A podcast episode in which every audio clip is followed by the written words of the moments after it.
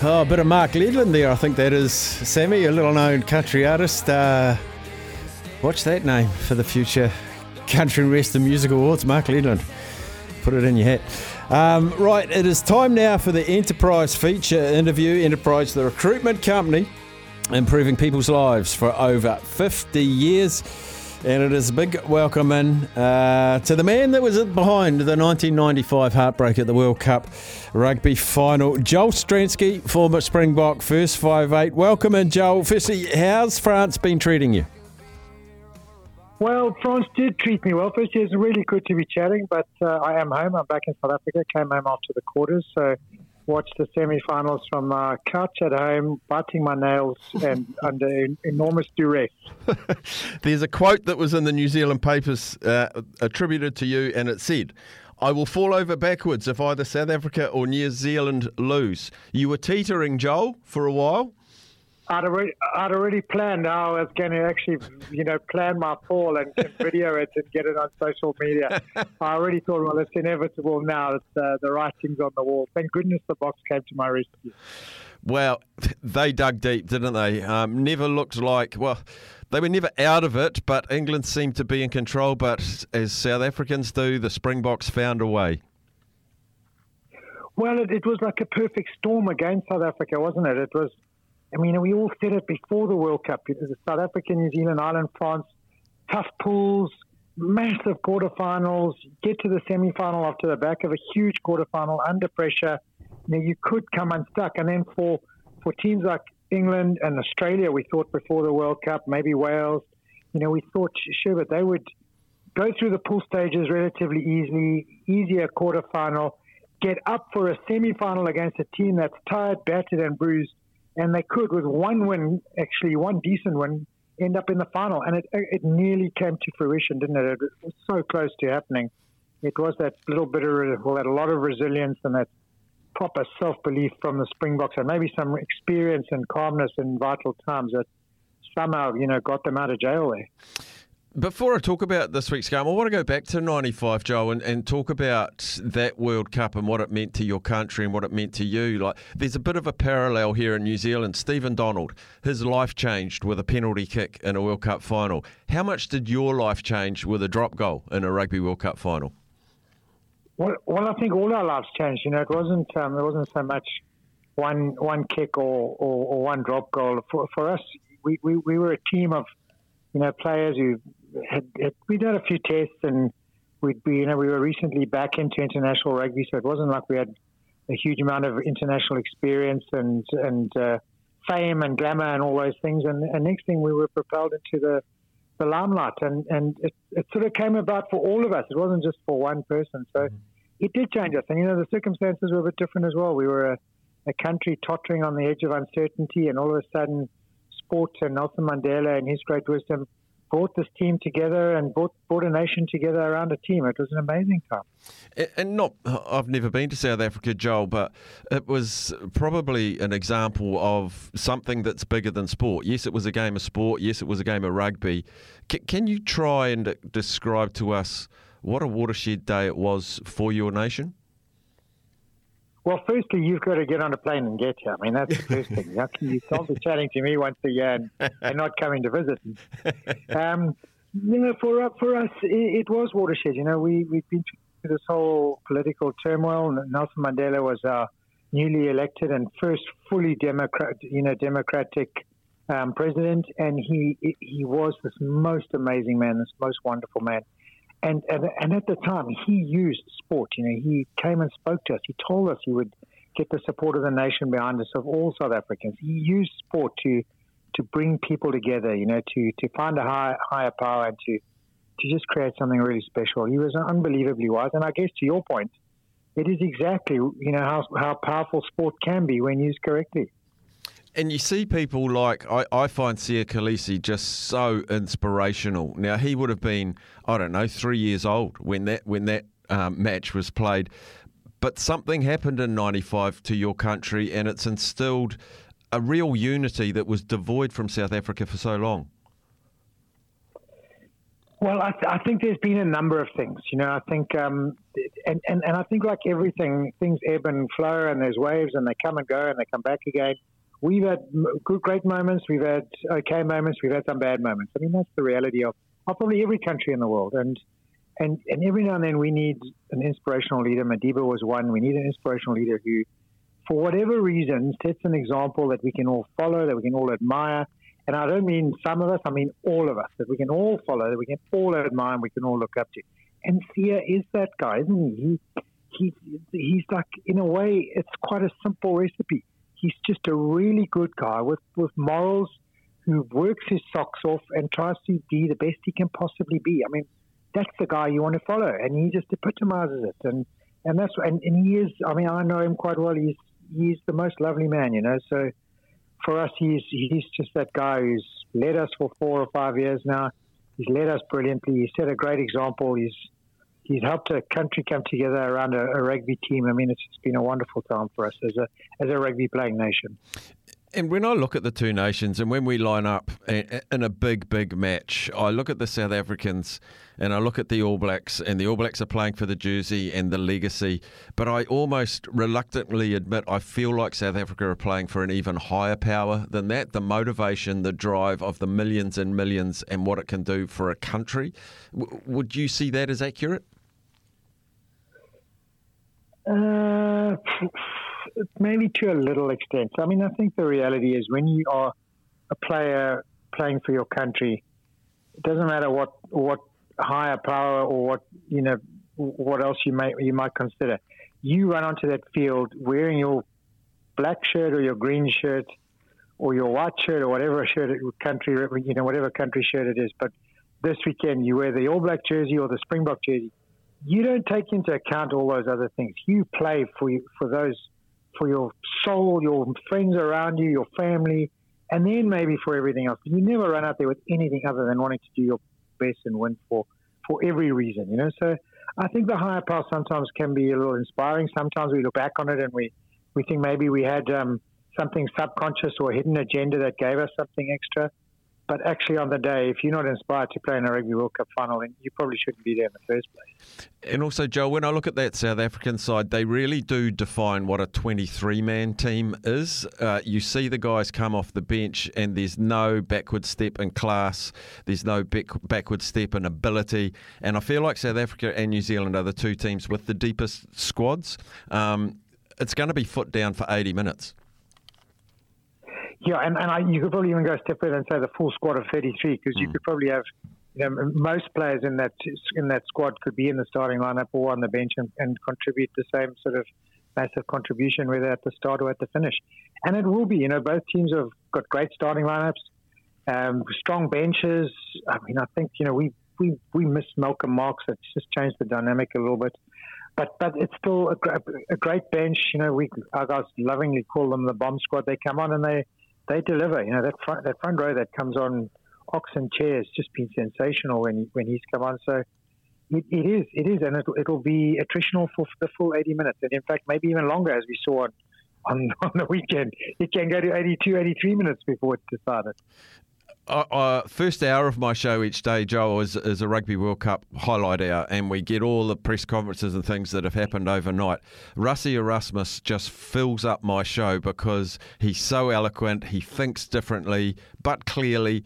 He, he is an absolute wizard of a rugby mind, that man. What, what do you make yeah. of his impact on the Springbok squad? So, so he's been unbelievable, hasn't he? Mm. He's, um, as you've quite rightly pointed out, he thinks out the box. He thinks differently. He is, uh, you know, he, he looks for ways to do things differently. We, I think, you know, most people, when you look at what we do in life, you, you, you consider trying to improve what is done. He doesn't look to improve. He looks to improve and make it the best it can possibly be. But more importantly, he looks to do it in a way that is better. And uh, sometimes it doesn't work, like with all geniuses. Sometimes it doesn't work. But boy, most of the time it does work and and it has been a revelation. And and you know we he is loved and adored in this country. To be fair, he's taken us in 2018 from a, a team that were down and out and rubbish to winning the World Cup 18 months later to quite possibly defending it on the weekend. I mean, it is just an incredible story. So, how do these T teams line up for, for a massive game? The biggest game every four years is the World Cup final, of course. Um, it's been a checkered 12 months for the All Blacks. Um, and a recent loss to South Africa in the in the warm up fixture, a, a, heavy loss. We also lost yep, to France. Yep. We've, we've, probably put together yep. one really good game against a good opponent in Ireland. Can we park all of that and say it's now a toss of a coin? Um, yeah, it's, it's hard to say. So, I was um, before the quarterfinals. I thought it was really hard to say where New Zealand were because they they They'd lost to South Africa in that warm-up game, as you quite rightly point out. They were missing Brodie Retallick and Shannon Frizell, their two most physical players. They had a player sent off early and another yellow card. They played with 13 men for a while.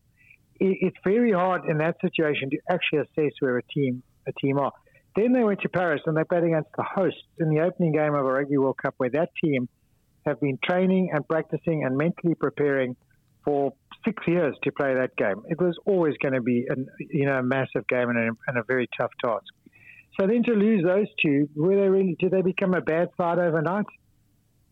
Absolutely not. They they they just bounced back and they've smashed everyone in their way and did what was required. So, but we didn't really know. But in that quarterfinal, you know, they were they were just unbelievable against Ireland. It was a it was a wonderful game of rugby, probably the best game of the tournament. And obviously, South Africa and France was equally good but uh, they certainly are in, in, in, good shape and they will be very hard to beat on the weekend. Who's just something completely out of left field? They'll name the World Rugby Player of the Year, and it's usually one of the best performed at, at the Rugby World Cup. There's been amazing team performances, but within those teams, there's been some brilliant individuals. If you were on the voting panel, and I don't know if you are, um, albeit we haven't had the final yet, who do you see lined up as the, as the best player in the tournament so far? Sure. Um, it's caught me off guard a little bit, that one. um, well, uh, well, I think there were a few up until Saturday night from the Springboks who'd been, who'd been pretty good. Mm. I mean, Eben Etzebeth had been massive in all the big games. Um, so, so he was definitely, I think, up there. Um, obviously, Antoine Dupont will be there because he's been so consistent, and then he was he was unbelievable against the All Blacks. He was good against the Springboks, they just um, obviously didn't come out on top. And and then of course when you don't play in the semi and the final, you sort of get um, you, you out of out of sight, out of mind a, a little bit. Mm. Sure, it's hard to say, and you, you can't help but think it's going to come from one or two of those. But Bundee Aki was unbelievable for Ireland until they got knocked out. Um, sure. There's, you know, that's the, the it's a toughie, isn't top it? of my head. Mm. Yeah, it's a tough one. But and then you, you you can look at, I mean, just in that New Zealand side, you can look at guys who've really put their hands up in the last few weeks. Um, Brodie Retallick, Scott Barrett's been unbelievable. Jordie Barrett at 12 has made a great comeback after injury. Telea on the wing has been good, and you, and you, and you pick out five or six players in the Springbok camp as well, mm. um, who, have been who've been brilliant through the course of the tournament. It's it's it's such a it's such a hard one, such a hard one with this World Cup final, um, it can go one of two ways. It can be an incredible battle of attrition and arm wrestle, low scoring. Um, and I think if it's if it's a bit like that, I feel like South Africa will be dominating um, in the grind. If it can open up and play and be high scoring, I feel like it'll be New Zealand who might be dominating. Which of those two mights of will would prevail in a World Cup final? So, so I, think we saw on, on Saturday night with the England game. I think we saw that the, the weather conditions play a big role. Mm. And and I haven't looked at the weather forecast. I think if it's wet and, and a little bit miserable, then it becomes a bit of that grind, you know. And the problem for the, the Springboks is that I think England showed the recipe in terms of a kicking game on how to just challenge them, on how to just frustrate them a little bit, and how to get them out of their the game. And there's no doubt we were off our game. The, the guys looked tired. They looked battered from the, the French game. Um, I don't, I don't think you ever go in a little bit complacent or, or overconfident, but you know the minds maybe weren't 100 percent right, and they and they, they came out of there maybe with a little wake up call, but certainly understanding the grind. And it, I think if it's wet and there is a grind, they might be a little bit better prepared for it. If it's dry and the All Blacks get going with their, their handling game and their you know passing game, and most importantly, they start well, then they'll be very hard to catch. They'll be, you know, we've seen that in the past. If they score a couple early, they they have the the nous and the intelligence and the the game plan to shut teams out. And uh, one can only hope that it. I don't want to say I hope it's wet and raining because it'll make it a dull game. but I hope, I certainly hope it's even and close. You know, going into the last twenty minutes because then I think the Boks end with a good shout. Talking to Springbok great Joel Stransky. Joel, um, the World Cup as a whole, as an event, as a tournament, they look like they've been wonderful hosts. I think the Irish fans really added to atmospheres right around the whole tournament. Uh, but there's always talking points outside it, like the lopsided draw, all the top teams on one side of the draw. The officiating's come under the microscope. Um, but what do you feel post World Cup final when people reflect back on France 2023? What, what's the overall feeling for you as a rugby man? How's this World Cup been? Well, I'll tell you, as, a, as someone who spent five weeks there, it's been about wine and baguettes. um, so I think to your point, firstly, I mean, the fans, it's not just the Irish fans that were wonderful. I think all the fans have been wonderful. You know, the, if I think back on the just the quarterfinal weekend, the Argentinian fans were just sensational the, the English fans were, were marvelous in singing. The Welsh fans, the way they sung, just incredible. And, you know, I was down in Marseille for those two. So um, the, the Fijians, it, it, was incredible. And then to see the, the French and how disappointed they were to go out. And as you quite rightly point out, the, the Irish fans always add tremendous value. The fans from all over the world were just absolutely amazing. And what I loved as well in the stadiums was every game, every single game that, that I was at, the French crowd at some point in the game stood up and sang La Marseillaise just to remind everyone that it doesn't matter if it was South Africa playing against France or it was the All Blacks playing against Ireland. The French crowds were there supporting all the teams, you know, and it was a wonderful little little moment in every game. So the fans were sensational. Um, I think the refereeing has, has, has been okay. I think in the first week maybe there was you know a whole lot of contentious contentious issues around yellow cards, red cards, and the officiating a little bit. But I think that's settled by the second week, and I think since then, you know, there's not been too much to talk about around the refs. So I, I, I won't certainly look back on this World Cup and, and be thinking anything other than the, the standard of officiating was, was absolutely fine. Um, I, I, I, think it, it's the lopsided draw that probably will stand out for, for all of us. The fact that the draw is done so far in advance and that that you had, you know, the top four teams, the top five teams in the world all on one side of the draw, it really it just didn't. It just from the day that draw came out, it didn't make sense, and it's, it's exactly how it turned out. Mm. Joel Stransky, um, just love chatting to you, my friend, over there in South Africa. We are, I'm sure, we're in for some sort of match. No one can sort of predict which one, which way it's going to go, results wise, or even tactically. Um, it's going to be all on for, for love nor money. Uh, South Africa All Blacks. It doesn't get any better, does it? No, it doesn't get any bigger. It's the, it's the big one. It's the arch rivalry. It's you know, in many ways, we, it would have been maybe great for the game if it had been a new winner and France and Ireland would have been involved. But as someone from the Southern Hemisphere, to play a World Cup final against, you know, the All Blacks is just the most sensational game you can dream of. And we're all looking forward to it enormously. Brilliant, Joel. Lovely chatting. Thank you so much. Anytime. Lovely chatting. You guys take care. Have a good day down there.